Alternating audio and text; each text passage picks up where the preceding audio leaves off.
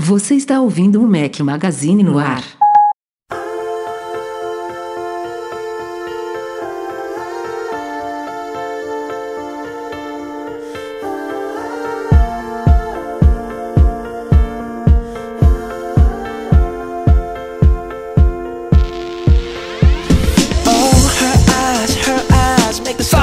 Galera do Mac Magazine, bem-vindos ao Mac Magazine no ar 320 ao som de Bruno Mars. Até me espantei quando caiu aqui na minha seleção aleatória de trilha sonora que Bruno Mars ainda não tinha pintado aqui, mas é a primeira vez mesmo. Bom dia, boa tarde, boa noite, boa madrugada a todos vocês. Fala aqui Rafael Fischmann, de volta ao batente de depois de 2 semanas, e não vou falar nada, Eduardo Marques. Nem precisa. Porque não, não precisa, se, né? se tem um culpado, esse culpado se chama Rafael Fischmann.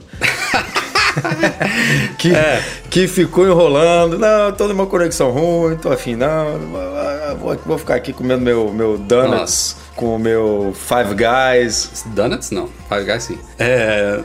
Sem eu não tem podcast, né? Basicamente isso. Então a próxima vez que eu vou viajar, eu vou falar que até 2 semanas, 3 semanas depois, porque se sair antes é surpresa pra vocês. É uma maravilha. Sem assim. Você, sem Breno, olha só.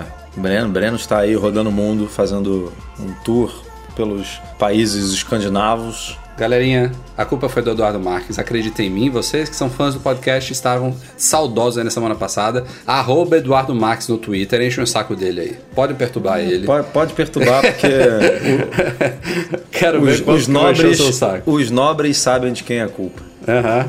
Enfim, claro, novamente, quando nas raras vezes que a gente falha, embora tenha sido um pouco menos raro, temos falado mais do que gostaríamos, mas a gente não vai ignorar as coisas que estariam aqui na semana passada. Óbvio que, para compensar, não leremos e-mails nesse podcast, tem muita pauta pela frente, mas a gente no próximo retoma isso também, só pra gente não deixar de falar nada aqui. Então simbora a pauta.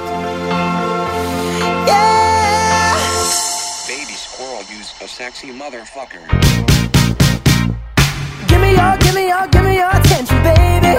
O Mac Magazine no ar é patrocinado pela Alura, cursos online de tecnologia, e o Gabriel tem um recadinho pra vocês. Manda, Gabs. Olá, Rafael. Fala, pessoal do Mac Magazine, tudo beleza? Aqui é o Gabs Ferreira da Alura, cursos online de tecnologia. Você que gosta de estudar e tem interesse ou já trabalha com design, lá na Alura nós temos cursos especiais e muito bacanas para quem quer se aventurar nessa área. Temos desde cursos mais básicos, com princípios de design, e vários outros cursos de Photoshop, Illustrator, Adobe XD, pintura digital, fundamentos de desenho e tipografia. Acesse lá alura.com.br/promoção/Mac Magazine e ganhe até 10% de desconto em todos os nossos cursos. Vem estudar com a gente! Vamos começar com um assunto quentinho aí, acabou de sair agora, terça-feira, dia 30 de abril, os resultados financeiros do segundo trimestre fiscal da Apple de 2019. Não se assustem, como sempre a gente fala aqui quando saem resultados de trimestre fiscal, o trimestre fiscal da Apple é sempre um atrás do ano, basicamente assim. Então, o segundo trimestre dela é referente ao primeiro trimestre corrente de cronograma do ano. Então, compreendeu aí todas as vendas e transações de janeiro, fevereiro e março. E, como previsto, esse é o segundo trimestre consecutivo que houve uma queda anual nos números da Apple, que ainda assim são estrondosos. Então, a Apple já tinha alertado isso no trimestre passado e ficou dentro da previsão, mais ali para a parte mais otimista da previsão. Ela, nesses primeiros 3 meses de 2019, teve um faturamento de 58 bilhões de dólares, um lucro líquido de 11,6 bilhões de dólares, e aí a gente tem uma série de outros números que estão todos detalhados lá no nosso artigo sobre os resultados financeiros, mas eu queria destacar aqui os principais. Como vocês sabem, a gente não tem mais a divulgação de vendas de produtos por unidades. Agora a Apple já tem alguns trimestres que ela simplesmente divulga a divisão de segmentos por faturamento. Então, iPhone, desses 58 bi, iPhone representou 31,1%, uma queda anual significativa de 17%, que é o que está trazendo essas quedas anuais para a Apple, é a retração do segmento de smartphones como um todo, que afeta diretamente o de iPhone. Mac teve uma retração de 4,5%, mais tranquila aí, fechou em 5,5 bilhões. iPad, esse foi uma grande surpresa para mim, o maior crescimento recente na história do iPad, disparou 21,5% em faturamento, agora em 4,9 bilhões, quase a mesma coisa que o Mac.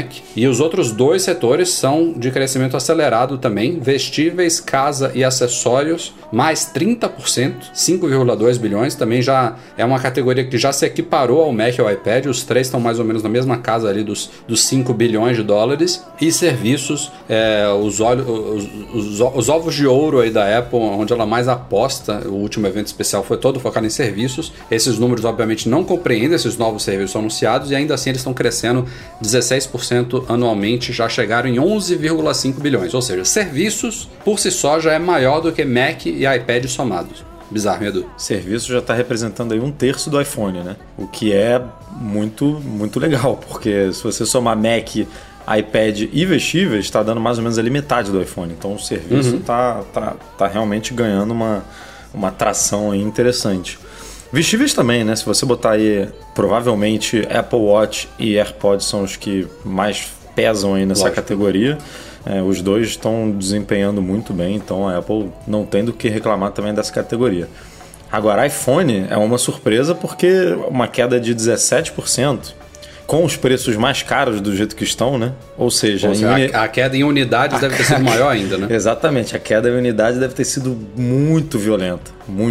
E o iPad foi o inverso, né? Os iPads hoje em dia estão bem mais caros do que há alguns anos atrás. Hoje a gente tem iPad Pro de 1TB, né, com Wi-Fi, celular. Aliás, que tá essa disparada de mais de 20% é toda atrelada aos iPads Pro, porque os iPads mais baratinhos, né, que foram atualizados recentemente, pouco entraram nesses resultados. Eu acho que nem entraram, né? Eles não foram lançados em abril ainda? Ou foi abril ou foi finzinho de março. Fim de março, né? Foi antes do evento da Apple, antes do evento de serviços, foi ali pro dia 20 e pouquinho de março, se eu não me engano. Pois é. Mas hoje a gente tem iPad custando, acho que se a gente botar aqui no papel, é o mesmo preço de Mac, né? Você tem notebook custando a mesma, mais barato do que o iPad, então...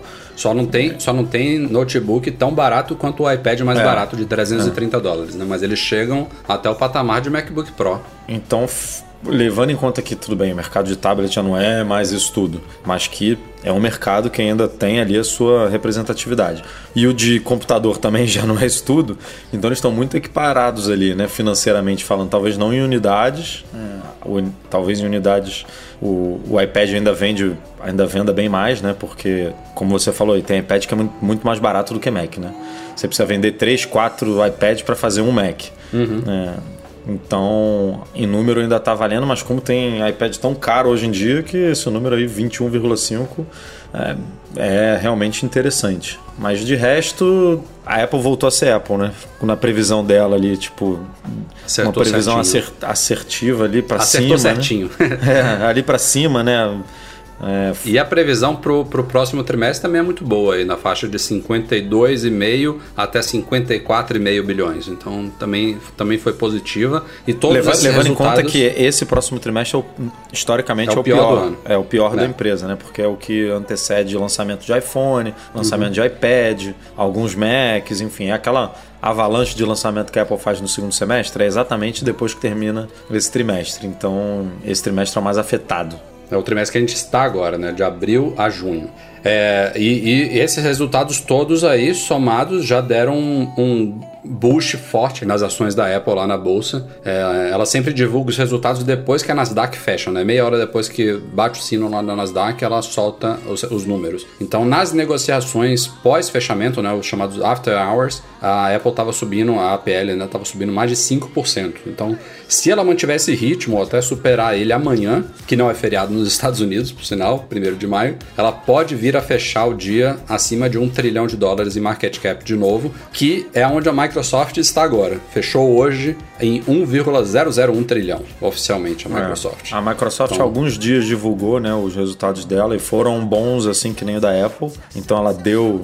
No dia que ela divulgou o resultado, ela deu uma boa subida e conseguiu manter. E o Google, por outro lado, né, apresentou resultados abaixo aí do esperado. Despencou hoje. Samsung também, né? Despencou. Parece que... Pô, Samsung divulgou uma queda em lucro de 60%, cara. É muita coisa. Muita coisa. Pra quem tá aí receoso, falando... Nossa, a Apple já não é mais a mesma, né? Olha pro mercado como um todo. Microsoft é indiferente porque ela não vende smartphone, não é o business dela, ela tá focada em outras coisas.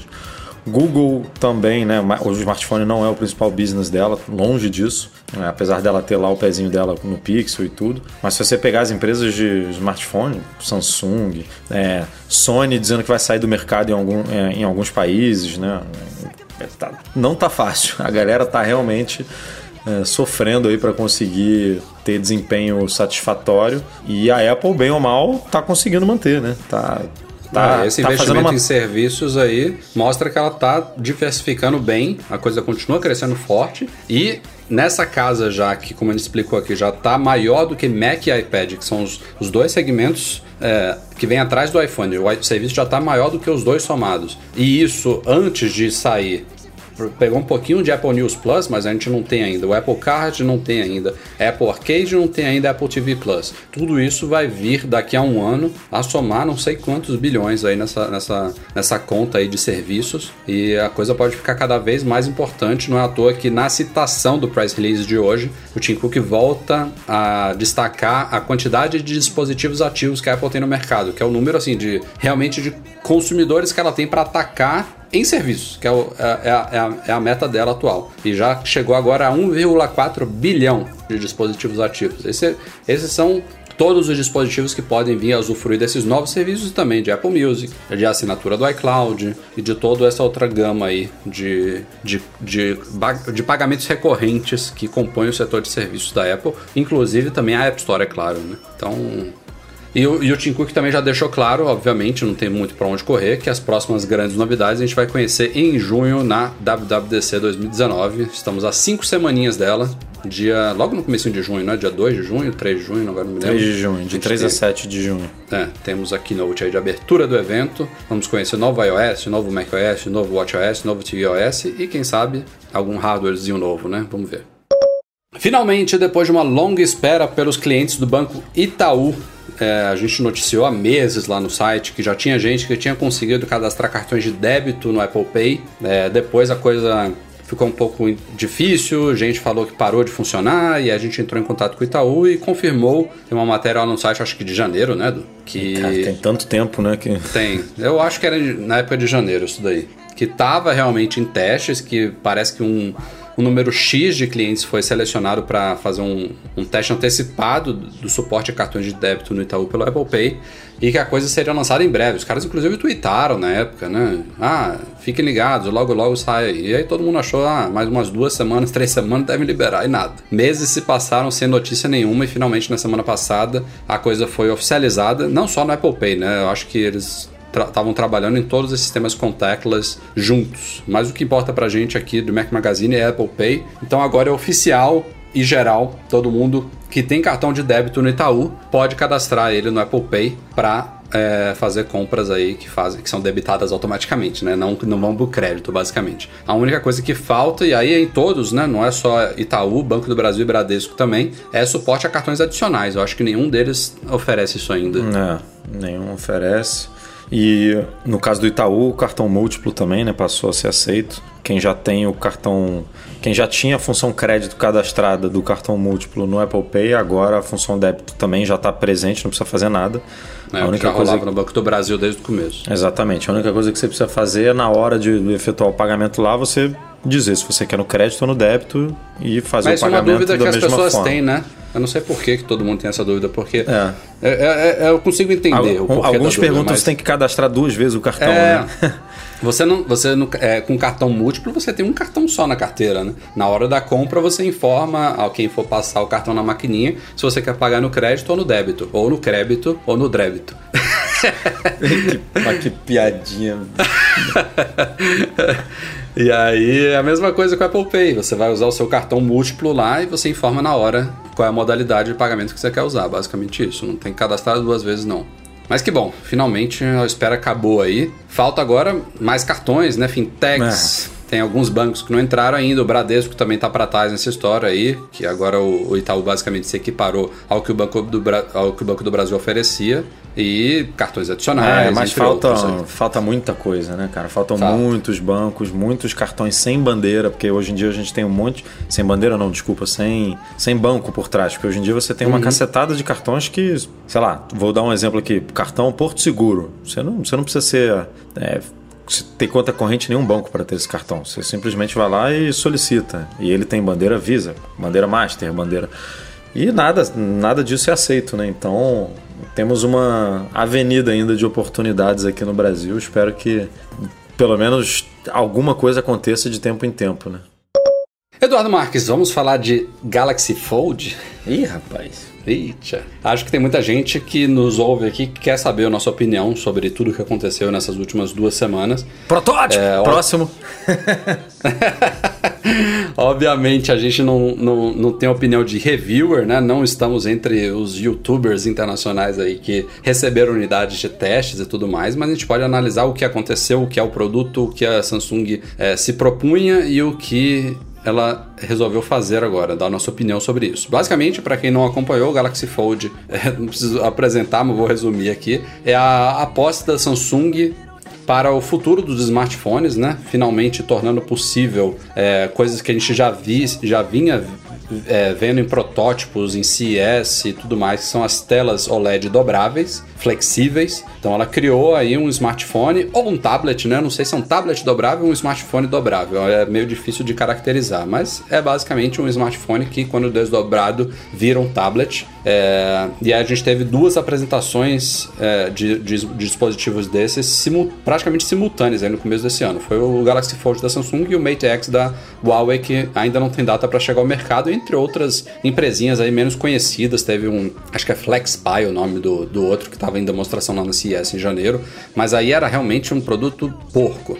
Só botar a tecnologia para funcionar ali e demonstrar na CES. O Galaxy Fold não, é um produto realmente assim, pelas demonstrações que a gente viu, de novo, eu nunca peguei um na minha mão, mas você vê que é um produto, ao menos na parte de software e no macro do hardware, muito bem acabado. É um produto para chegar ao mercado, que tem um software que funciona bem, que você tem a telinha ali na frente, que eu achei, aí já começo aqui minha parte opinativa. Eu achei muito esquisita aquela tela tão pequena, com aquelas bordas em cima e embaixo tão grandes, são bordas maiores do que o que a gente já estava acostumado com smartphones antes deles virarem bezelless, né? Não, mas maiores não, muito maiores.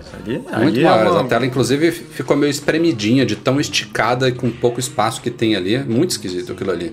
Mas em termos de software, tipo, na maioria dos aplicativos, você vê nas demonstrações, você tá com, sei lá, o Google Play aberto e você rola 20% da tela. Aí você desdobra o Fold, ele já automaticamente mostra o Google Play na tela, na resolução de tablet, com a tela rolada 20%. Então tem um recurso de continuidade ali muito bem pensado. Tem umas falhas grotescas que poderiam ser facilmente corrigidas, né? Tipo, se você abre, ele tem um modo multitarefa lá que você pode botar até 3, eu acho. Não sei se cabem mais aplicativos assim ao mesmo tempo. Você pode botar até 8, viu, Edu? Entre sobreposto. Ele fica inutilizável, mas dá até 8. Ele tem 12 GB de RAM. É porque ele tem, tipo, split view, né? Que você pode botar, tipo, lado a lado, digamos assim, e tem o janela flutuante, exatamente. Aí, no janela flutuante, eu acho que você consegue botar até 8, mas no split view... não no sei split view dá pra você botar um do lado do outro e um dos lados você divide em 2, verticalmente. Então são 3 em split e depois... mais uns 5 sobrepostos, exato, basicamente. Exato. E aí se você faz isso e fecha e abre, ele perde, né? Perde tudo. Então, não, tipo, isso é porquíssimo, assim, né? Porque você faz lá o seu setup, tipo, bonitinho. Eu sei. E aí, pô, assim, ninguém tá dizendo aqui que é perfeito o software. Eu só acho que para uma primeira geração, em termos de software, assim, das primeiras interações ali, o uso da tela maior, a integração entre a menor e a maior, não tava pouco. Eu não chamaria aquilo ali de um produto que não poderia ser colocado no mercado. Mas... Não, até porque... Aí, porra, a gente tá no iOS 12 e tem lá o controle de volume que até hoje fica lá no meio do vídeo. Sempre tem como aprimorar, né? Sempre tem besteira pra consertar, meu amigo. Isso aí não tem como. Mas aí a gente entra nos... Aí a parte do vinco, eu vou chamar de uma... De uma realidade do que a tecnologia tem a nos oferecer hoje, simplesmente porque enquanto a gente está acostumado há muitos anos ver smartphones com as telas protegidas por um painel de vidro, né? Porque elas são retas ou no máximo tem uma pequena curvatura nas laterais, no smartphone dobrável, no tablet dobrável você não tem que botar vidro, né? Vidro não dobra, então a parte interior do Galaxy Fold, né? É feita de plástico. Ainda não, porque a gente até já publicou uma matéria no site da Corning, que está tentando desenvolver ali, né? Um vidro que dobra e tal. Então, sim. Não duvido nada que em alguns anos isso apareça.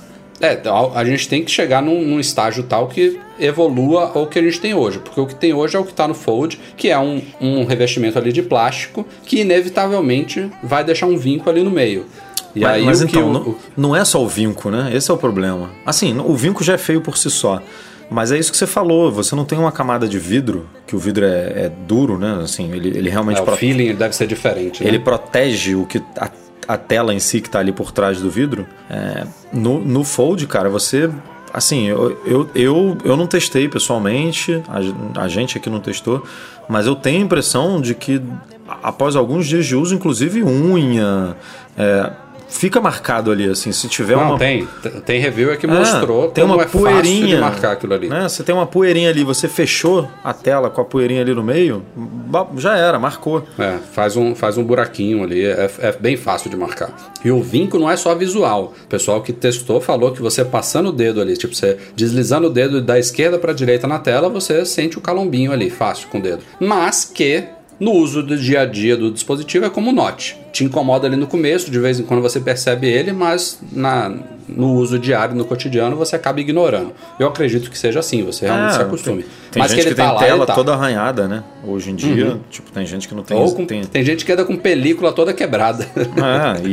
E se acostuma, assim. O problema não é o costume, né? O problema, na minha realidade, é você pagar $2.000 por um produto cheio de problemas assim, né? Aí é uma outra discussão. E aí vamos chegar no cerne aqui da pauta, que obviamente foi o adiamento do produto, que acaba sendo, analisando de uma forma macro, a segunda grande polêmica e falha e repercussão negativa que a Samsung tem em poucos anos, né? Tirando o Galaxy Note 7, que foi muito, muito mais grave do que o Fold, sem dúvida nenhuma. A gente estava falando de milhões talvez de Note 7 que estavam no mercado, que poderiam explodir, pegar fogo. Aquilo ali vai ser difícil a Samsung ou qualquer outra se equiparar, aquele fracasso ali, aquela coisa que aconteceu naquela época. Risco de morte, né? Então acabou, tipo... Mas o que aconteceu agora é impressionante, porque foi um produto anunciado há meses, com preço definido, com data definida para chegar ao mercado, e que só não está chegando ao mercado por causa de reviewers de última hora. Os caras estavam com o aparelho em mão na semana de lançamento, e aí, por acaso, isso aí não foi... Tanto é que os relatos que pipocaram no Twitter, no dia que descobriram que as telas estavam dando defeito, foi um que resolveu postar, deu pepino aqui com minha tela, não tá acendendo mais. E aí vários outros, dos poucos reviews que estavam em mão, sei lá quantos que receberam aquilo ali, 15, 20 no mundo inteiro, no máximo isso. Um atrás do outro, foram uns 3 ou 4, começaram a falar, não, também aconteceu isso, comigo também, o meu tá parecido. Tipo, eles estavam todos quietinhos, achando que tinha sido uma coisa, um azar enorme, não iam ficar expondo isso ao mundo, né? Prejudicando o lançamento da Samsung. Alguém teve coragem de falar primeiro e descobriu-se que dos 20 ali, provavelmente uns 20% dos aparelhos disponibilizados para review tiveram problemas similares, e aí teve casos que foram causados pela tal remoção da película que, porra, nas fotos, ela é aquela película que te pede para me arrancar, né?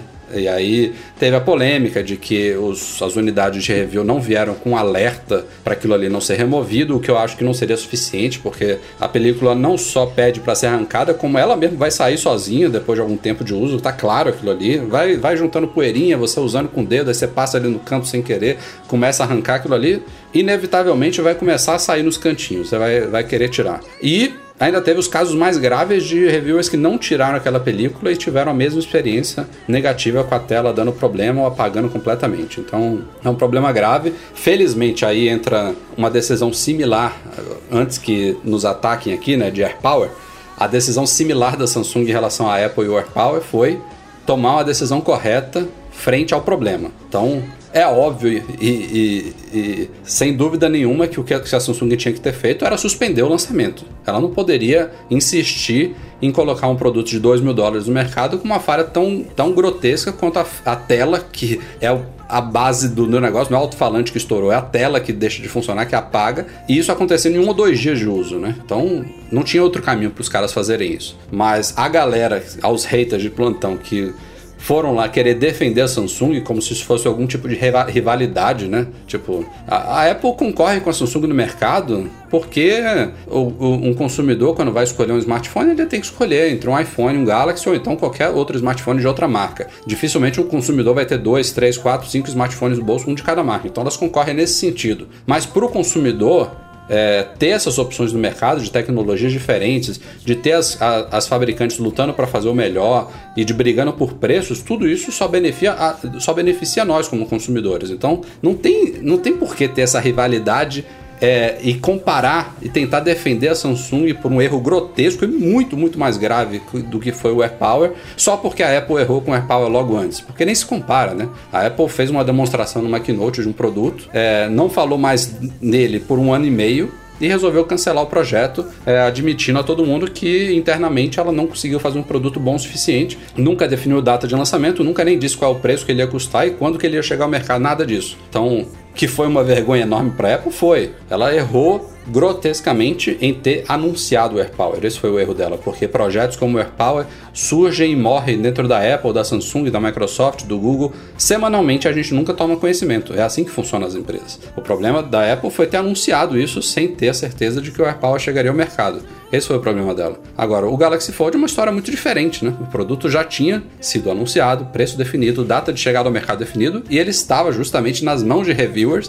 aqueles caras que na semana de lançamento dizem o que acharam e fazem suas recomendações de compra ou não. E ela de última hora teve que suspender isso, graças a Deus, antes desse produto chegar ao mercado. Então, dos males o menor.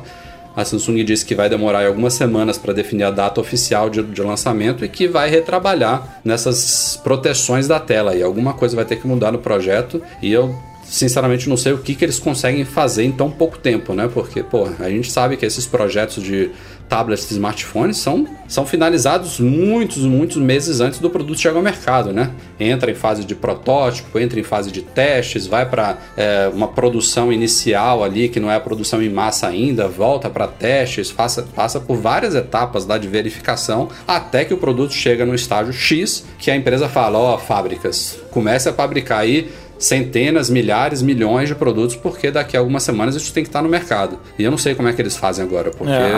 mas a Samsung tem uma coisa boa do lado dela, é que esse telefone é completamente... não sei nem como eu posso classificar ele, mas assim, não é mainstream, né? Não é qualquer um que vai comprar ele, definitivamente. Trazendo para a realidade, principalmente da Samsung, que vende... uma dezena, eu ia falar dezena, mas algumas dezenas ou talvez centenas de modelos de aparelhos diferentes, o Galaxy Fold vai representar uma fração minúscula de vendas desses aparelhos. Então assim, ela não vai produzir muitas unidades desse telefone, sem dúvida. É uma coisa muito, muito pontual, assim, muito específica. Ela vai, assim, levando para uma realidade extrema aqui, ela vai produzir 5 aparelhos para cada loja ali, botar, e é isso aí. Então você tem mais poder de manobra quando você tem que produzir pouca coisa assim, né? Não é que nem um iPhone que, deu problema aqui, eu vou ter que produzir 30 milhões para poder botar no mercado, para poder dar vazão para o que a galera está comprando, porque é um aparelho que tem um funcionamento muito atípico, né? É só quem é muito, sei lá, tarado por tecnologia, quem tem muito dinheiro, porque não é qualquer um que paga $2.000 num aparelho assim, né? A gente já estava reclamando de aparelhos na faixa de $1.000, imagina o dobro, né? Literalmente o dobro. Então é uma coisa para muito pouca gente. Então ela tem isso em benefício. Agora, realmente ficou muito esquisito, né? Porque ela, assim, aos 48 do segundo tempo, segura aqui, vamos trazer de volta e vamos ver o que a gente vai fazer, porque ela já estava tudo pronto. Realmente já estava tudo... Já deviam ter Galaxy Fold nas lojas, né? Nas parceiras, assim, tipo... Mas ela a pergunta deve ter... por que isso precisou chegar a YouTubers e a reviewers de tecnologia numa taxa, vamos dizer aqui que seja de 20%, foi mais ou menos isso, que descobriram esse problema em 2 dias. Tipo, os caras estão trabalhando esse produto, eles mesmos falaram há anos. O que me impressiona é que, assim, beleza, né? Saíram vídeos de laboratórios da Samsung de abrindo e fechando Fold, fazendo vários testes lá e tudo, mas, assim, nada substitui, né, o teste no cenário real, né? Tipo, o que a Apple... Aquele vídeo lá dos robôs abrindo e fechando a tela, sei lá, 100 mil vezes, aquilo ali é um laboratório límpido, né? A própria iFixit, que é a segunda parte da pauta aqui, que desmontou um Galaxy Fold e depois a Samsung mandou tirar do ar e tal, a gente fala já sobre isso. A iFixit falou que na análise dela existe um pequeno espaço ali, né, entre a tela e a película e o movimento da dobradiça do Fold, que é muito propício a entrar qualquer poeirinha, qualquer detrito ali, e isso, em contato com a delicadeza da tela OLED flexível, detona ela. Então a Samsung vai ter que fazer algum revestimento ali para tentar fechar esses buraquinhos, e isso se detecta aparentemente muito fácil, né? Em 2 dias quebrou esses aparelhos, e que não ia acontecer no tal do laboratório fechado de abre e fecha, porque aquilo ali deve ser límpido, né? Essa é a minha pergunta, assim, tipo, a Samsung não pegou o Galaxy Fold e levou para um bar, que nem o nego fez lá no iPhone 4, sabe? Para testar o aparelho. Tipo, você tem que botar o telefone no mundo real, né? Não adianta testar. Tem que comer. Ou eles sabiam do problema e quiseram lançar mesmo assim para ser os primeiros. Essa que é a dúvida, né? Mas aí teria que ser um movimento muito bem calculado, né? Porque, tipo, beleza, se 90% devolveu o aparelho, mesmo assim a gente ainda tá no lucro, entre aspas, né? Seja de imagem, de marketing, sei lá qual o argumento que justificaria algo nesse sentido, mas eu não consigo ver. Eu vejo como cagada. Cagada, não no nível, mas assim, da mesma forma que você coloca um aparelho com problema na antena, como a gente teve no iPhone 4, com problema de bateria que explode no Note 7, eles botaram um aparelho com uma tela, trazendo para um exemplo mais recente da Apple, como o teclado dos novos MacBooks, que a Apple não testou isso, não é possível, porque continua dando problema na 3ª geração. Ela testou no laboratório dela, não testou no mundo real com uma pessoa, sei lá, comendo um lanche, comendo um biscoito em cima do teclado e a sujeira entrando ali de baixo e inoperando a coisa. Exato. Então, ela não parece que testou da forma como deveria. E a Samsung deu muita sorte, por outro lado, desses problemas terem se manifestado em 2 dias, porque se não tivessem sido essas unidades de review, há 4 dias atrás o Galaxy Fold estaria no mercado. Porque imagina, por exemplo, que esse mesmo problema acontecesse com 1 mês de uso. Ela ia vender... Não sei se seu número foi surreal ou não, mas que fosse 10 unidades por loja no mundo, vendesse... Vamos dizer, 200 mil Galaxy Folds. Um número até acho alto demais. A gente tá chutando, tudo bem. 200 mil Galaxy Folds no mundo inteiro. E 1 mês depois começasse a pipocar aí 20, 30% de unidades inoperantes desse jeito. Imagina que merda que seria. Então ela deu muita sorte nesse aspecto. Fez o que se espera de uma empresa minimamente séria, né? Que é cancelar tudo e repensar a coisa. Agora, como vai repensar isso, a gente não sabe. E só pra gente fechar aqui, essa coisa da iFixit também foi muito esquisita, né? Primeiro, como que a iFixit pegou um Galaxy Fold? Não foi de nenhum desses reviewers, porque cada um recebeu um e tem que devolver. Essas unidades tem que devolver. Tem que devolver inteiro. Tem que devolver ele como ele veio, né? Não em pedaços, né? Então, aparentemente, a suspeita mais plausível é que já tinha algumas revendedoras da Samsung que receberam as primeiras unidades para venda, as 5 tal que você brincou aí, e uma delas, que é próxima à iFixit, resolveu enviar, toma aqui, a gente arca com uma para vocês fazerem o teardown aí. E a iFixit fez, a gente cobriu lá no site, tem imagens, tem o descritivo, todas as conclusões que eles tiraram, mas a Samsung acionou eles lá, descobriu qual foi a parceira que enviou para eles, não sei qual foi o procedimento lá interno, e a iFixit resolveu tirar do ar, que é tirar do ar algo que não se tira do ar, né? O que está na internet já foi, todos os sites internacionais tinham coberto isso, ninguém vai sair tirando matérias do ar, então acaba ficando meio esquisito, né? É tirar do ar, mas não é. E a iFixit disse que legalmente tirar do site da iFixit, né? E deixar no Mac Magazine, no The Verge, em todos os outros que fizeram a cobertura da desmontagem. Eles mesmos falaram que legalmente eles não tinham obrigação nenhuma, mas que em respeito ao parceiro deles lá, que não é a Samsung, é quem forneceu a unidade para eles, que eles estavam atendendo o pedido. Mas muito esquisito. Guilherme Rambo veio com tudo aí nas últimas semanas, cheio de rumores. Ele resolveu repetir o que a Apple fez lá em março, né? Lançando um produto a cada dia. Ele soltou um rumor a cada dia. A gente acho que cobriu no último podcast os primeiros, mas pintaram mais algumas coisas que a gente vai tratar aqui rapidamente uma por uma. A primeira delas é que a Apple pretende mesclar os aplicativos Buscar Meus Amigos e Buscar Meu iPhone num novo único app. Que faz muito sentido, né? Total. Primeiro, acabar com esse nome Buscar Meu iPhone, né? Porque tu busca até AirPods hoje em dia no negócio e continua com esse nome meio bizarro. Na época do i seria iFind, né? É. iSearch, sei lá. Eu não sei qual vai ser o nome, mas realmente precisa dar uma nova roupagem aí pra isso, porque hoje em dia é muito mais do que simplesmente buscar o seu iPhone. E não só mesclar eles, mas dar também um tapinha visual, alguma renovação e levá-los provavelmente ao macOS, né? Que é o que ela tem feito. É, e mais recursos também, né? Porque o buscar meu iPhone, até eu chutaria aqui que é bastante utilizado, porque todo mundo passa por algum momento de aperto com um dispositivo, né? Sei lá, perde ali no sofá e tal, e aí acaba que no desespero, se conhece o buscar meu iPhone, já vai direto para ele, se não conhece, acaba procurando informações sobre como achar ali o telefone perdido e acaba se deparando com ele. Mas o Buscar Meus Amigos, ele é bem... Eu não vou dizer que ele é fraco, porque eu gosto dele realmente. Eu uso aqui com a minha família, com a minha esposa e tal. Mas falta, né? Faltam coisas mais... recursos mais legais ali nele, mais automação. Dá para melhorar muito, muito, muito. E um lado que a Apple... vai melhorar é justamente o trazer a possibilidade de você rastrear outras coisas, né? Que não fazem parte desse ecossistema dela, que já tem ali algum tipo de conectividade que você consegue rastrear.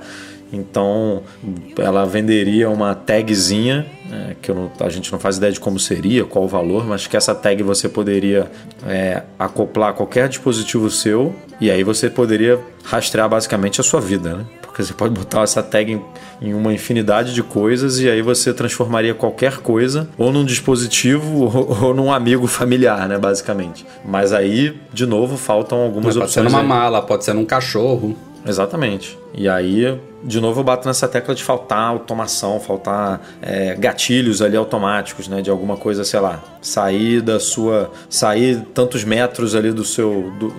Isso, por acaso, tem no Buscar Meus Amigos, né? Que você pode fazer uma cerca virtual. Quando a pessoa sair desse local aqui, você me avisa. Ou quando ela estiver chegando, você me avisa. Mas para dispositivo, por exemplo, não tem isso, né? Se eu me afastar tantos metros ou quilômetros do meu iPad, apita aqui ou me manda uma mensagem, enfim. Então, tem muito potencial aí e eu curti esse rumor de junção e de melhorias. Vamos ver o que vem. Segunda coisa tem em relação ao Apple Watch, é a possibilidade dele passar a autenticar mais coisas no novo macOS. Já tem um bom tempo, acho que desde o High Sierra, que a gente pode usar o Apple Watch para desbloquear o Mac. Então você chega perto do seu Mac, em vez de você digitar o login, você só está com o Apple Watch no braço, no punho, e ele autentica o Mac e desbloqueia o Mac.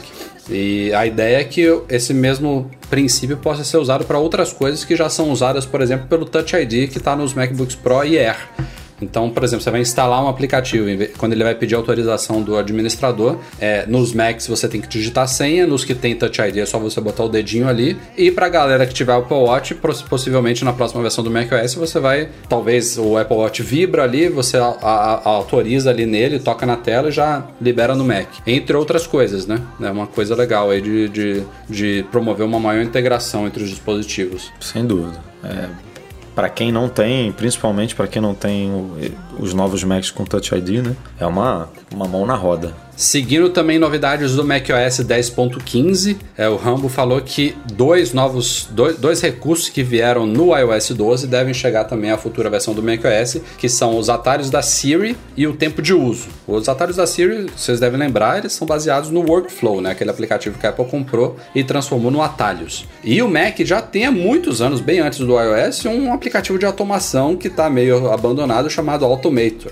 Então vai ser interessante ver qual é não é só os atalhos da Siri. Será que a Apple está pensando em levar os atalhos, que era o workflow, também para o Mac e abandonar o Automator? Ou vai lançar uma nova versão do Automator? O Automator já está um pouco abandonado, né? Está bem abandonado, está bem abandonado. Essa troca aí me parece meio natural. Merece.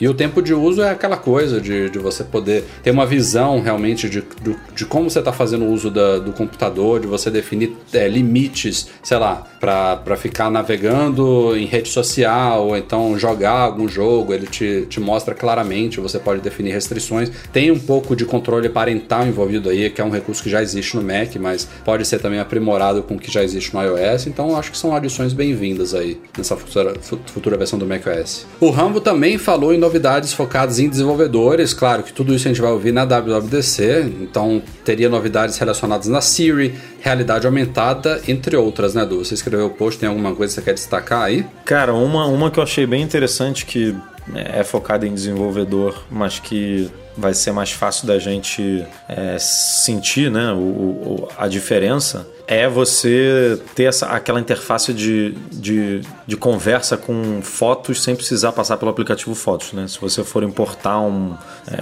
imagem de algum cartão SD, no caso do iPad lá e do iPhone, que você pode botar um adaptadorzinho, né, para você puxar essas fotos e tudo, você não precisa mais passar pelo aplicativo nativo. Então, para quem não usa o Fotos, você, por exemplo, usa o... Eu uso, né? Eu gosto, sempre gostei muito do iPhoto, depois migrei para o Fotos, não gosto tanto dele, mas acabo usando. Mas tem muita gente que usa o Lightroom, que usa outra ferramenta como biblioteca. Então, você não precisar passar pelo aplicativo nativo ali da Apple para poder fazer essa ponte com as imagens que você está levando para dentro do dispositivo, é bem interessante. Tá meio que se... Tá amadurecendo, né? O sistema tá ganhando mais força, assim. Uhum. Então, eu curti essa possibilidade. E por fim, um rumor, esse não foi trazido pelo Rambo, acho que foi do Steven Troughton Smith, esse é muito esperado, eu diria, viu? E ainda estou incrédulo, mas tudo indica que os iPads Pro este ano, no iOS 13, vão ganhar suporte a mouse.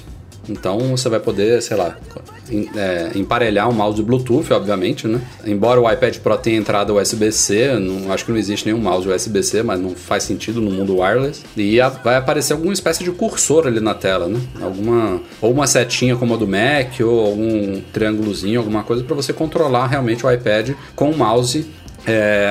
Que vai um pouco de encontro ao que a Apple sempre falou, né, sobre as interfaces de toque e tudo mais, só que é algo que os usuários estão clamando, né?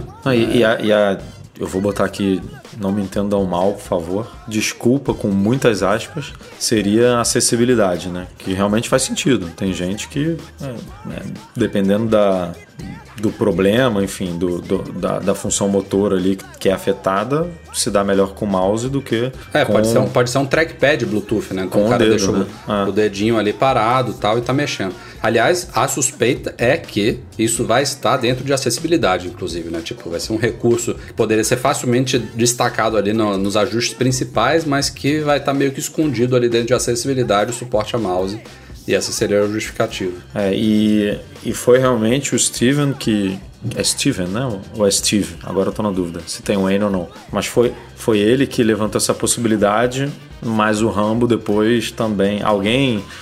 Alguém tweetou, o cara tweetou, aí alguém respondeu, não vou lembrar os nomes, óbvio, falou, não acredito, só acredito se o Rambo falar, alguma coisa nesse sentido. E aí o Rambo falou, não, pode confiar no Steve que a gente já pesquisou aqui e viu que realmente tem essas referências. Então, tipo, tá tudo, o caminho tá pronto para chegar no iOS 13. Se a Apple vai realmente implementar ou não, é uma decisão puramente dos engenheiros lá, na diretoria da empresa, mas que já tem aparentemente tudo pronto, já tem. Bom, passando de rumores de software para um pouquinho de hardware aqui, especificamente iPhones, né? Que a gente começa a ficar aquecido aí, estamos ainda entrando em maio, né? Fim de abril, começo de maio. Como tradição, os iPhones só são apresentados lá para setembro, mas os rumores estão pegando fogo. e, ao menos a parte visual, pegando fogo da pior forma possível, né? Porque é praticamente unânime que os comentários aí dos renders e dos mockups e das coisas que a gente tá vendo sobre esse sistema de câmera triplo dos sucessores dos iPhones XS e XS Max, todo mundo tá achando muito feio. Eu, inclusive, não me tiro dessa, tá muito esquisito. Fico me perguntando aqui se tem algum bom motivo da Apple colocar essa terceira câmera ali pra direita, em vez de manter o visual de semáforo, se tem algum motivo técnico ou algum benefício realmente para os usuários, ou se, e aí eu espero que essa seja a probabilidade mais plausível, que tudo isso esteja certo mesmo, né? Não tem muito para onde correr, a gente começa a ver tantas coisas vazando, tantas informações, moldes e tudo mais, que tudo indica que as câmeras vão ser dispostas dessa forma mesmo, né? Uma em cima da outra, a terceira à direita, com flash em cima e microfone embaixo. Que vai ser assim, eu tenho quase certeza que vai, a essa altura do campeonato. A questão é que pode ser que todos os renders não estejam fazendo jus ao produto final, porque os comentários são tão unânimes. São poucas exceções de pessoas que falaram assim, porra, achei legal, gostei, prefiro assim, discordo de vocês. São tão poucos que eu fico me perguntando como é que isso passou lá dentro, entendeu? Então a minha expectativa é essa, que o que a gente está vendo de representações de como será visualmente não será exatamente assim, embora a disposição em si seja, entendeu? Eu sempre volto com um lançamento que me marcou muito, que foi o iPhone 4, que foi o perdido lá no bar, né? Que a galera falou muito mal. Muito mal. Muito mesmo. Muito mal. A galera detonou. Talvez tanto quanto agora. A galera detonou, falou, cara, como é que Jobs aprovou um negócio horroroso como esse, não sei o quê. E hoje, muita gente acha os mais bonitos da história. Exatamente. Muita gente considera o iPhone mais bonito. Então, assim, eu tenho esperança de que realmente... A gente não viu o iPhone vazado, não viu nada disso. A gente só tá vendo chassi, né? E aí a galera pega essas informações super... técnicas, digamos assim, e constroem renders e conceitos e mockups em cima disso. Então a gente não viu nada vazado oficial. Teve um desses rumores que tem um pouquinho a ver com o que eu falei. Os caras estão falando que esse calombo da câmera, que não vai deixar de existir provavelmente, ele pode passar a ser integrado ao vidro traseiro. Porque o que a gente tem hoje é basicamente um vidro e ele tem um negócio meio que colado ali em cima, né? Com uma borda de metal e tal. Então, surgiu uma informação de que a Apple pode ter mudado isso aí. Talvez o vidro mesmo vai se curvar ali pra cima, vai abrigar as câmeras, fazendo uma coisa mais seamless, né? Mais integrada. Eu não sei se isso pode ter a ver com a minha suspeita de que o resultado final pode ser um pouco mais agradável do que esse. Essa é uma parte. Eu assim, olhando... ainda me parece uma coisa muito desajeitada, tá muito bruto, né? Aquele quadradão ali com todas essas câmeras, você bota, tipo, não tem como você olhar para a traseira do telefone e não olhar para outro lugar, né?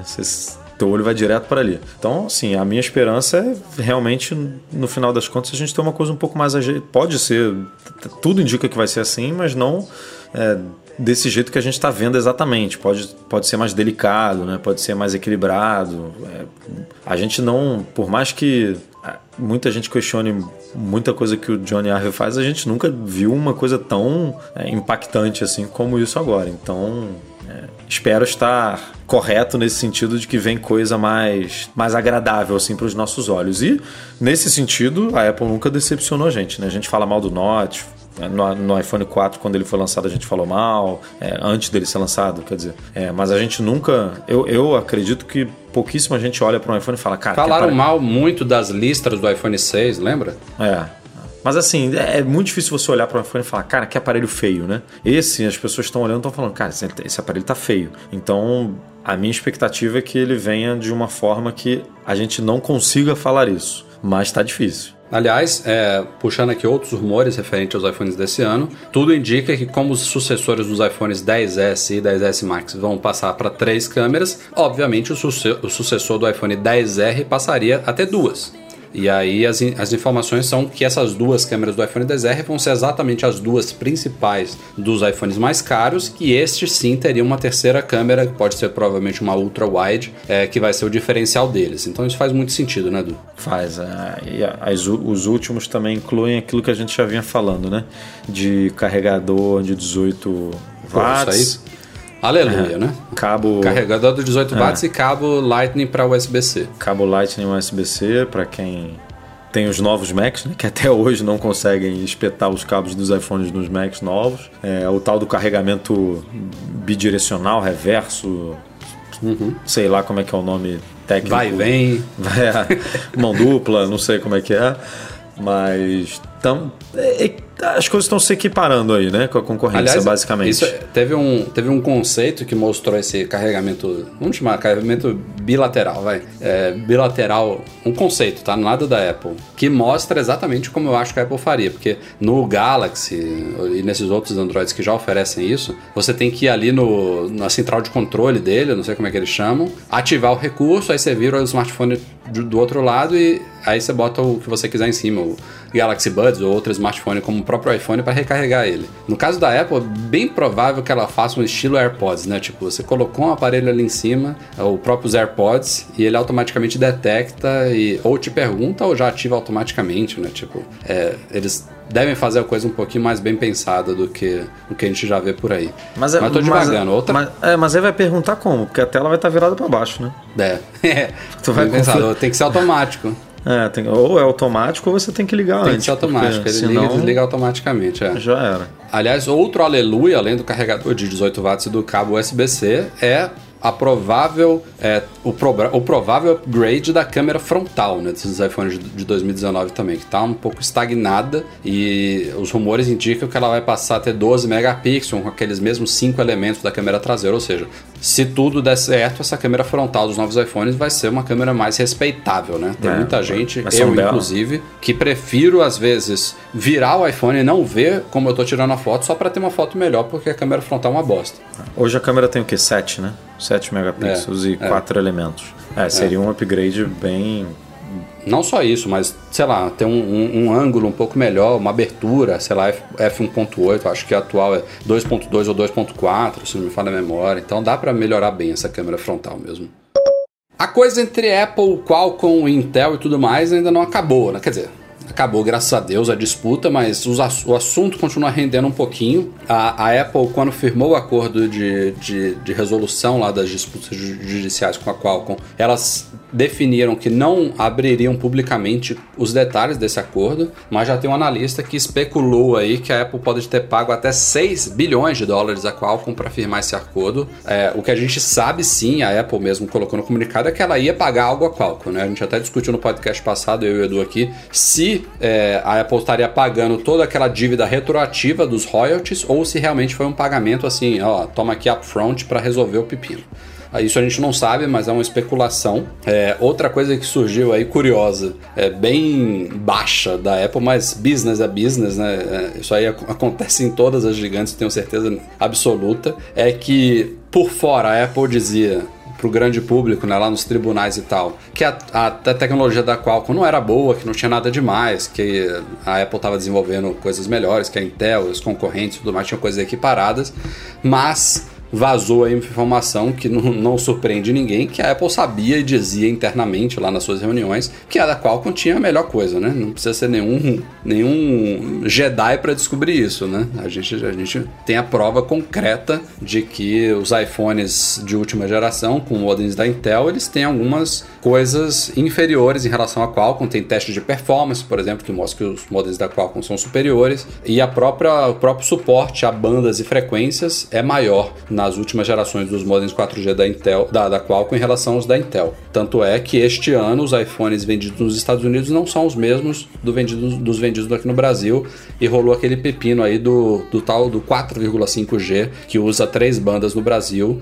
Os iPhones americanos não suportam a banda 28 para possibilitar isso por aqui, né? Um grande revés aí da adoção dos modems da Intel. O que fica feio nessa história é que a Apple posa de boazinha, né? Principalmente na figura do Tim Cook, que parece realmente ser uma pessoa preocupada com justiça, com tudo, mas montou nesse post especificamente que a gente fez falando dessa coisa do... Dizia que não era boa, mas por trás sabia que ela era melhor.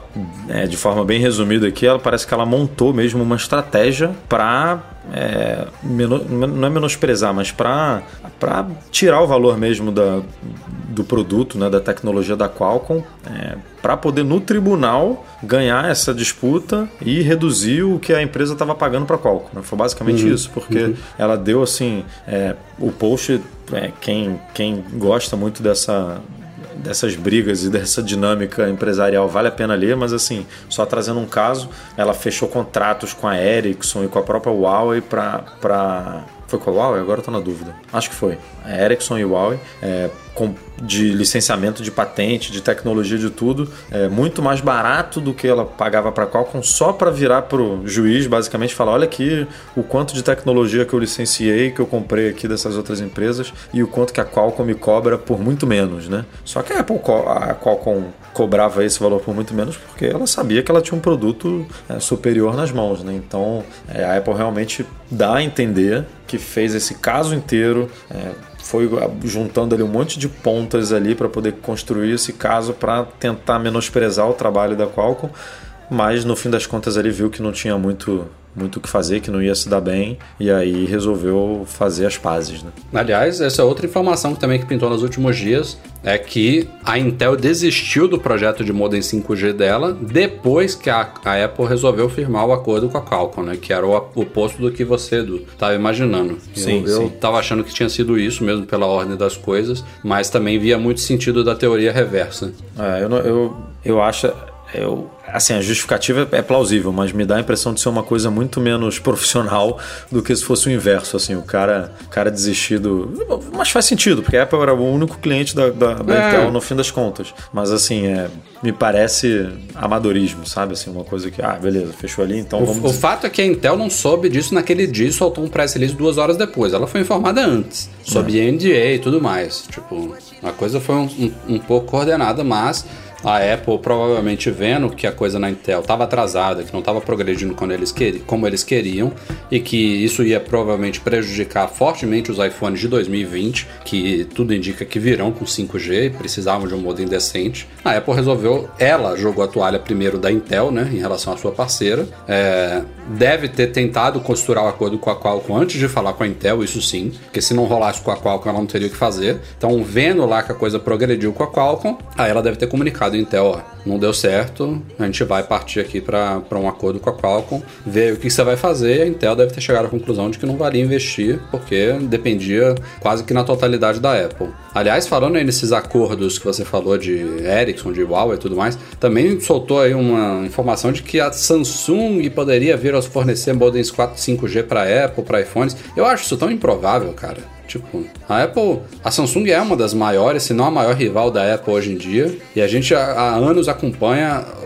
o progresso da Apple de se desvencilhar da Samsung, por mais que elas consigam separar bem as relações, né? Brigam aqui, disputam ali, mas também são clientes uma da outra em outros aspectos. Mas, por exemplo, os chips A11, A12 dos iPhones e iPads já são totalmente fabricados pela TSMC. Ela já abandonou a Samsung nisso daí. Telas ainda são Samsung, mas não sei se o futuro vai mudar isso. A gente vai publicar amanhã de manhã, quando vocês tiverem ouvido o podcast, já saiu esse artigo, do investimento que a Foxconn está fazendo na tecnologia micro-LED, que pode vir a equipar futuros produtos da Apple no futuro, e quem sabe não envolva a Samsung nisso daí, envolva outras fornecedoras, outras montadoras dessas telas. Enfim, eu acho que a tendência é que a Apple corte cada vez mais relações com a Samsung na medida do possível, e não vejo, depois desse imbróglio todo envolvendo a Qualcomm, Intel e até Huawei, a Samsung entrando para fornecer modem 5G, né? O único ponto é que a gente sabe também que a Apple não gosta de ficar na mão de uma empresa só, né? Principalmente uma empresa que ela teve um monte de... Assim, a Samsung também não é a melhor das amigas dela, mas assim, a Qualcomm definitivamente nos últimos, 2 anos, não é uma empresa que a Apple... provavelmente gostaria de depender 100% para um componente tão importante, né? Então, a gente sabe que ela está desenvolvendo dela, que em algum momento o chip da Apple vem. A gente só não sabe se é em 2020. Então, eu ia falar isso. O acordo que ela fez com a Qualcomm, esquece o passado. Elas já resolveram a disputa e assinaram uma parceria, licenciamento de tecnologia e fornecimento de peças por pelo menos 5 anos à frente. Isso é o tempo que a Apple precisa para terminar o modem dela. E aí ela vai chutar Samsung, vai chutar Qualcomm, vai chutar todo mundo, entendeu? É isso que ela vai fazer. Mas assim, ela não tá com o projeto feito, né? Ela tá prevendo que daqui a sei lá quantos anos fique pronto. Mas pode não ficar, né? Que nem um AirPower, assim. É o correto ela fazer isso, que ela tá fazendo. Que é, e se o meu projeto aqui não conseguir ser concluído? Até porque essa é uma área que tem porra, tem patente pra caceta, você vai ter que licenciar muita coisa. Então não é assim, não é só construir, né? Que já é difícil pra caramba. Além de construir, você tem que costurar acordos diversos com várias empresas. Então, é que não é só a Qualcomm que tem todas as patentes de 3G, 4G, 5G do mundo. Tem um monte de empresa aí que provavelmente a Apple vai ter que conversar na hora que ela botar o chip dela no mercado. Então, é assim, ela tá sendo... tá se protegendo, né? Ela tá costurando ali e eu, assim... A gente tinha essa noção de que ela não gosta de depender de uma empresa, até pela TSMC e pela Samsung. Hoje em dia, ela está na mão da TSMC. Ela pode ter sentido confiança suficiente aí para entregar tudo para a TSMC. Agora, o modem pode ser que ela ainda esteja com o pé muito atrás, né? Apesar da Qualcomm ser definitivamente a mais competente, a maior, né? A que mais fornece para os fabricantes de smartphones do mundo. Então, é justificável ela só ter a Qualcomm, como também não é justificável. Então, o que ela provavelmente está avaliando como melhor, ela está fazendo. Depois de homologado, sempre poucos dias, poucas semanas depois, já estão à venda no Brasil os novos iPads Mini e Air.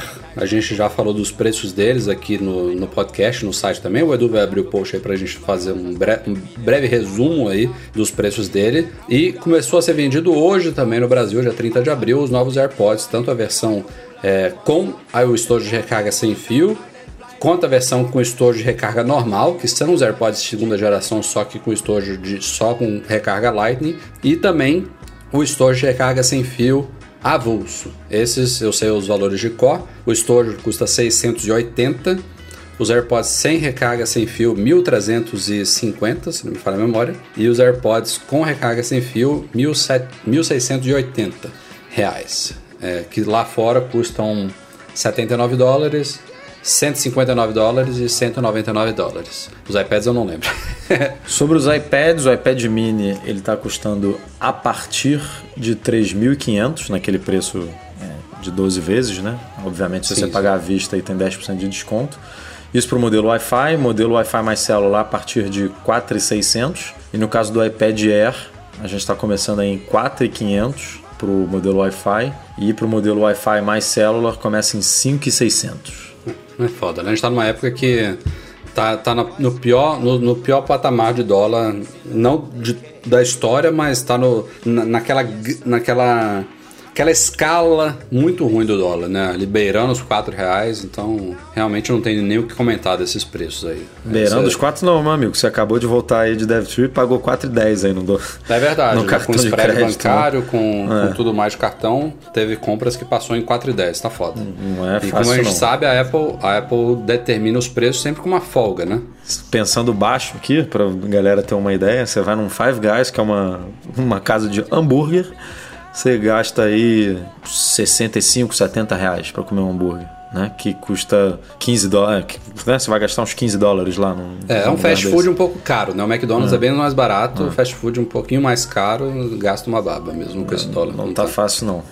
Mas enfim, para quem pode, para quem vai parcelar em 12 vezes, que é uma coisa que não se pode fazer lá fora, né? Lá fora é tudo à vista. Estão aí agora disponíveis iPads Mini Air, AirPods, com todas as variações. E logo devem pintar também os iMacs, que já foram homologados pela Anatel. Aliás, Edu, falando em AirPods, já tem rumor de novos AirPods ainda esse ano, você acredita, cara? Acredito, cara, porque os desse ano era pra ser em 2018. Então, essa que é a questão, né? A Apple nunca falou isso, mas... Não, ela não precisou, lá na caixa tá escrito, né, 2018. Tá escrito na caixa, na verdade ela não prometeu uma data, mas quando ela anunciou o AirPower em 2017, ela já tinha demonstrado esses novos AirPods com a caixinha de recarga sem fio e falou que logo eles estariam no mercado junto do AirPower, né? E como o AirPower não veio no primeiro trimestre de 2018, não veio no segundo trimestre de 2018, não veio no terceiro trimestre de 2018, não vai vir nunca. Esses AirPods que ela queria muito provavelmente lançar junto do AirPower, eles foram sendo adiados também, até que ela desistiu do AirPower e lançou os AirPods de segunda geração sem ele, né? Só que tá bem claro pela estratégia, pelo plano da empresa. E a gente comprova isso pelo fato de que todos os primeiros lotes tem na caixa que foram fabricados em 2018, né? Muitos meses atrás. O meu é assim. Tem os AirPods na caixa? Os AirPods não, o AirPower na caixa, né? Não, o AirPower na caixa também, é verdade. Então esse era um produto que talvez tinha que ser não sei se o plano dela era lançar junto dos iPhones do ano passado, em setembro pelo menos, alguma coisa assim, não sei. É difícil de afirmar, mas o que parece é que esse projeto desses AirPods de segunda geração que acabaram de ser lançados e acabaram de chegar ao Brasil, eles já estavam 100% prontos há muitos meses atrás. E há muitos meses atrás, obviamente, a equipe que trabalha nos AirPods começou a trabalhar no modelo de terceira geração, né? Então, os rumores não são totalmente absurdos aí. Eu acho que aquelas coisas que vazaram antes desses novos AirPods serem lançados não eram todas falhas, já era informação do modelo de terceira geração antes do segundo ser lançado. A gente falava de cor preta, a gente falava de cancelamento de ruído, falava de um novo revestimento, não, né? Um novo material menos escorregadio da carcaça, de melhoria de áudio. Deus ouça esse novo material, pelo amor de Deus. Tem várias coisas que podem vir aí nessa terceira geração. De novo, é difícil da gente falar que vai vir tudo de uma vez só.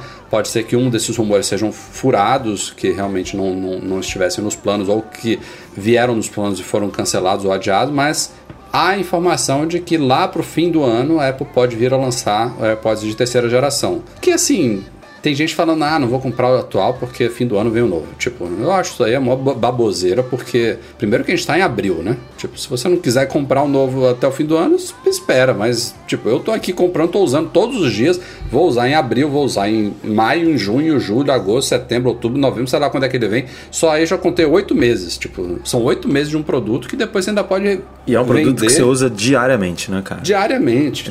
Tipo, sim, isso, foda-se pra mim que se vier este ano mesmo. E ainda tem a possibilidade de nem vir, né? Isso é um rumor. Tem, exatamente. E tem possibilidade de vir, mas não sei isso tudo também. Não vi com cancelamento de ruído, só vi na cor, sei lá, também. Com metade do... Tipo, negócio de não comprar um produto porque vem um novo aí, isso só faz sentido se você tá comprando um produto, sei lá, 2 semanas, um mês antes de quando você, sei lá, comprar um iPhone no final de agosto, eu acho uma besteira, né? Porque a gente sabe... Já acontece há muitos anos que lá para meados de setembro a Apple vai lançar um iPhone novo. Então, porra, aí é um bom senso, né? Mesmo que você queira, sei lá, tipo, eu tô cagando pro iPhone 11, por exemplo. Eu quero comprar o iPhone 8. Beleza. Mas mesmo assim você vai ser beneficiado porque o preço vai cair. A escadinha, né? Ele vai lá para uma posição abaixo e você consegue pagar menos. Então aí faz sentido. Ou no caso de, sei lá, não, preciso trocar o meu Mac, mas, porra, tô vendo que tá com problema de teclado, eu vou esperar a Apple corrigir essa caceta desse teclado para poder comprar outro. Porque eu sei que se eu comprar agora eu posso arrumar uma dor de cabeça. Aí tudo bem, também. Vale a pena esperar, faz sentido. Agora, um produto bom, que todo mundo sabe que é bom, né? Que ficou melhor e que você não vai comprar porque tem a possibilidade de daqui a 8 meses ser lançado. Se for assim, aí já era, mano. Não compra também no fim do ano de terceira, porque em 2020, 2021 vai sair de quarta. Espera. Aí já era. Enfim, vamos ver aí se esse rumor se concretiza. Acho que seria legal. Eu sempre torço por novidades. Os recursos que são comentados é cancelamento de ruído, nova cor... E novo revestimento, é isso, né? A gente está esquecendo. Acho que sim. Acho que talvez tenha alguma coisa que a gente está esquecendo aí, não sei. Talvez um design, talvez um pouquinho modificado, né? Assim, teve um também de bateria, né? Mas aí é muito por alto, assim, que ia em 15 minutos, ia encher a bateria completa e, sei lá, pouquíssimos minutos você ia completar também. Em 15 minutos você ia recarregar o estojo inteiro e em alguns minutos você carregaria os fones inteiros. E também suporte a novos gestos, né, nele. Talvez uma superfície ao toque ali para você controlar o volume deslizando o dedo, não sei. Tem várias coisas que são rumores, tem outras que são desejo da galera, né? Vamos ver o que vem. Rolou mais uma polêmicazinha nos últimos dias, acho que o New York Times, que fez um apanhado aí de que a Apple estaria removendo vários aplicativos de controle parental da App Store, o que no primeiro momento, e pelo tom da matéria do New York Times, dava a entender de que a Apple estava removendo arbitrariamente, tipo, como o iOS agora tem esse recurso aqui, tipo o tempo de uso que a gente falou numa pauta passada, eu vou remover esses aplicativos aqui para não ter concorrência, usando meio que o poder dela de comandante da App Store para fazer isso.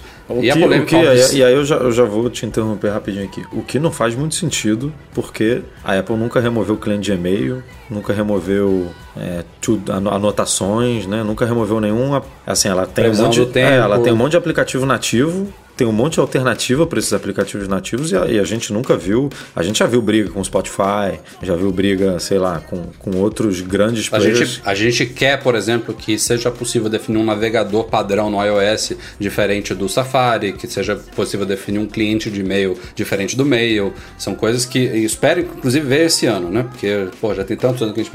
Mas de remover aplicativos simplesmente por serem concorrentes não existe. Exatamente. A gente nunca presenciou isso. Então foi uma acusação bem séria, né, do New York Times. E o Phil Schiller veio para responder isso. Esse foi um dos argumentos utilizados. E basicamente o que a Apple... Ela inclusive publicou uma resposta pública lá na newsroom dela, né? O que ela explica é que ela descobriu, detectou, foi informada de que vários desses aplicativos de controle parental estavam fazendo uso de um recurso chamado MDM, que é Mobile Device Management, se não me falha a memória. Isso. Que é mais focado em empresas, por exemplo, você ter todo um controle sobre os dispositivos que são usados por seus empregados, para saber o que está sendo usado, como está sendo usado, fazer registro até de usos. Até que tipo de informação está trafegando mesmo, porque você vê no caso da própria Apple, ela vira e mexe, a gente divulga no site que um cara foi pego vendendo informação para uma empresa, sei lá, asiática, né, não sei o quê.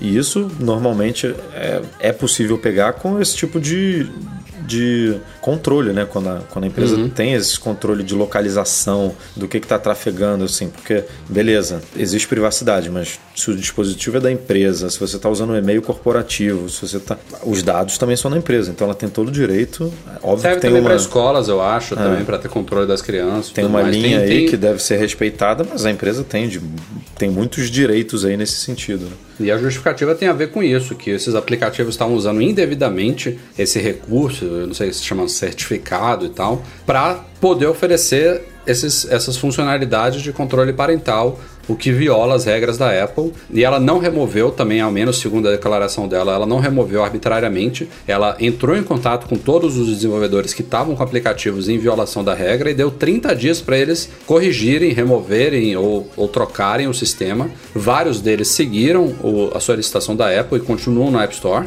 Ela, inclusive, deu alguns exemplos no post. Tem um da Verizon, tem outro da Moment Health, se eu não me falha a memória o nome. Mas outros ignoraram ou acharam que não ia dar em nada e foram removidos de fato. Então, que tem uma justificativa aí, mais uma vez... focado em privacidade, tem, mas o fato é que, analisando o macro aí, como você colocou, não faz sentido ela ter removido isso arbitrariamente, então por isso ela resolveu explicar. A única coisa é que um dos que rebateu esse argumento da Apple foi até um ex-executivo da Apple, né, o Tony Fadell, que... muito conhecido aí como um dos pais do iPod.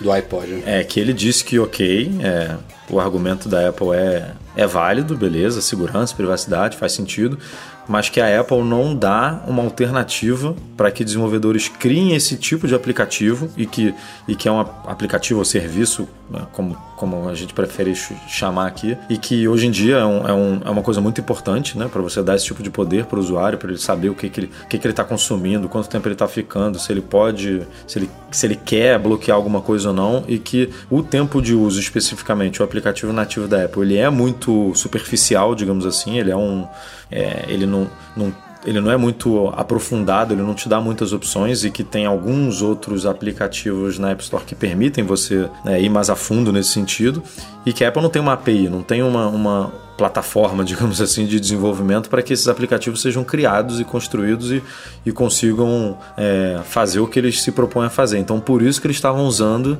esse MDM, porque era a forma que eles descobriram ali para poder oferecer isso. Não é que eles estavam querendo roubar dados nem nada. Alguns, provavelmente, sim.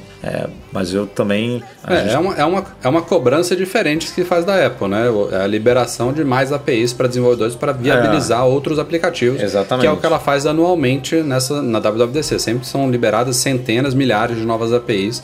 Um exemplo recente que foi possibilitado há poucos meses atrás foi a chegada de aplicativos de navegação, como Google Maps e Waze, o CarPlay, né? Antes não tinha como. Simplesmente a Apple não permitia a entrada desses aplicativos no CarPlay e ela precisou autorizar. E no caso deles não existia nenhuma forma de burlar isso como esses aplicativos de controle parental estavam fazendo. Então, não existia.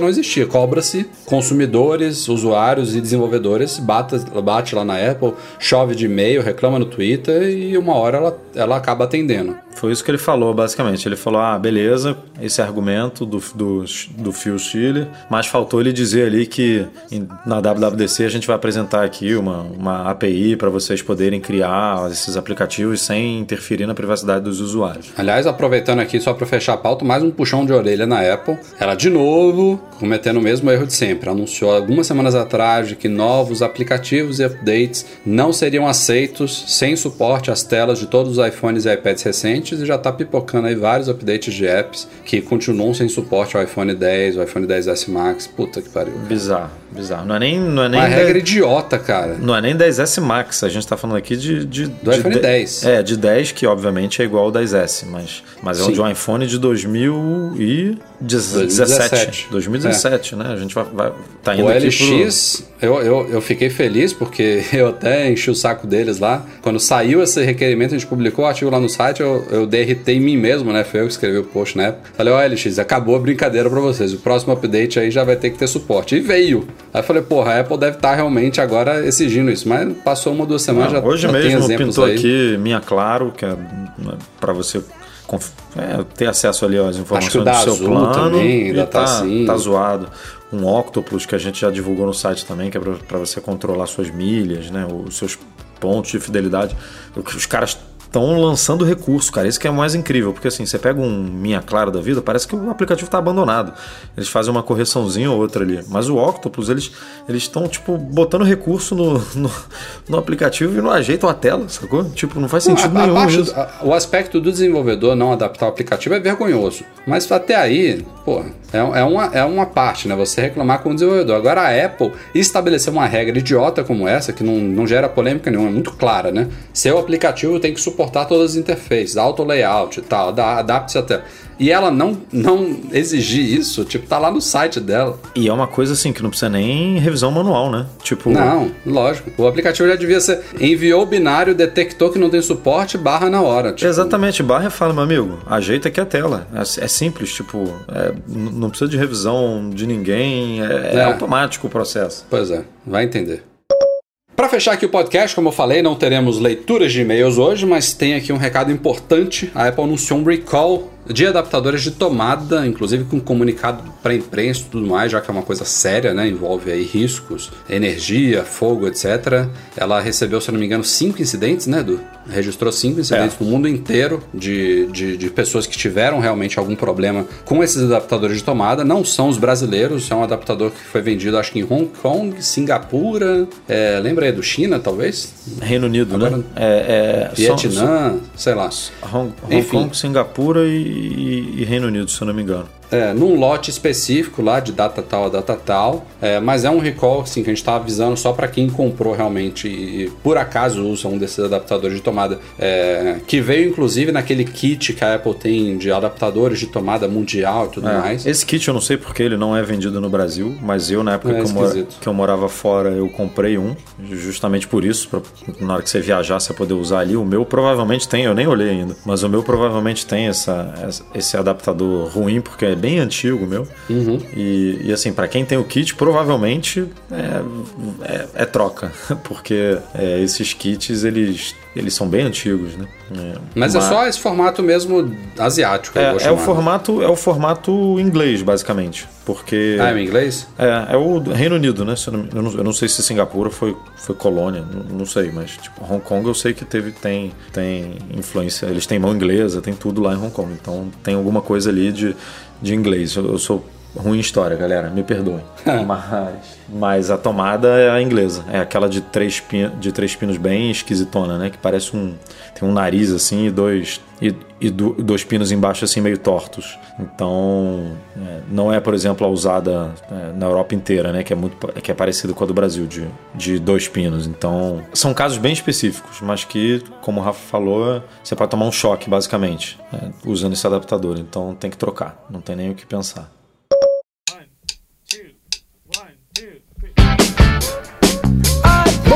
galera, este foi o Mac Magazine no ar 320. Obrigado, Eduardo Marques, pela sua grande e gloriosa participação nesse podcast comigo, uma raridade. Um 71. Raridade é o gorducho aí que fica viajando, que fica só curtindo a vida, comendo iFood, não traz um presentinho aí pra gente. Desculpem de novo aí por não ter tido podcast na semana passada, mas aqui estamos. Espero que vocês tenham gostado. Lembrando, é claro, que o Mac Magazine no ar é um oferecimento dos patrões Platinum, GoImports.com.br, Macs a preços justos no Brasil, Mac Services, a melhor assistência técnica especializada em placa lógica de Macs, e Monetize, a solução definitiva de pagamentos online. Fica, como sempre, um grande agradecimento à galera do Patreon e do Catarse, especialmente os patrões ouro, Beto Chagas, M. Zanato, Leonardo Fialho, Lucas Garibe e Luiz Deutscher. Eu queria também aproveitar aqui para mandar um abraço à galera da DevTrip 2019, acabei de voltar de São Francisco com todo mundo lá, um abraço a todos que foram com a gente, a galera do iMasters e tudo mais, foi show a viagem.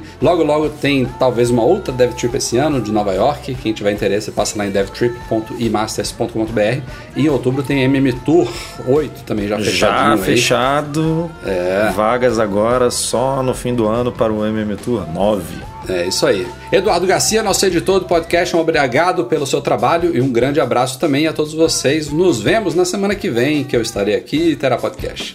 Valeu, tchau, tchau. 71, valeu.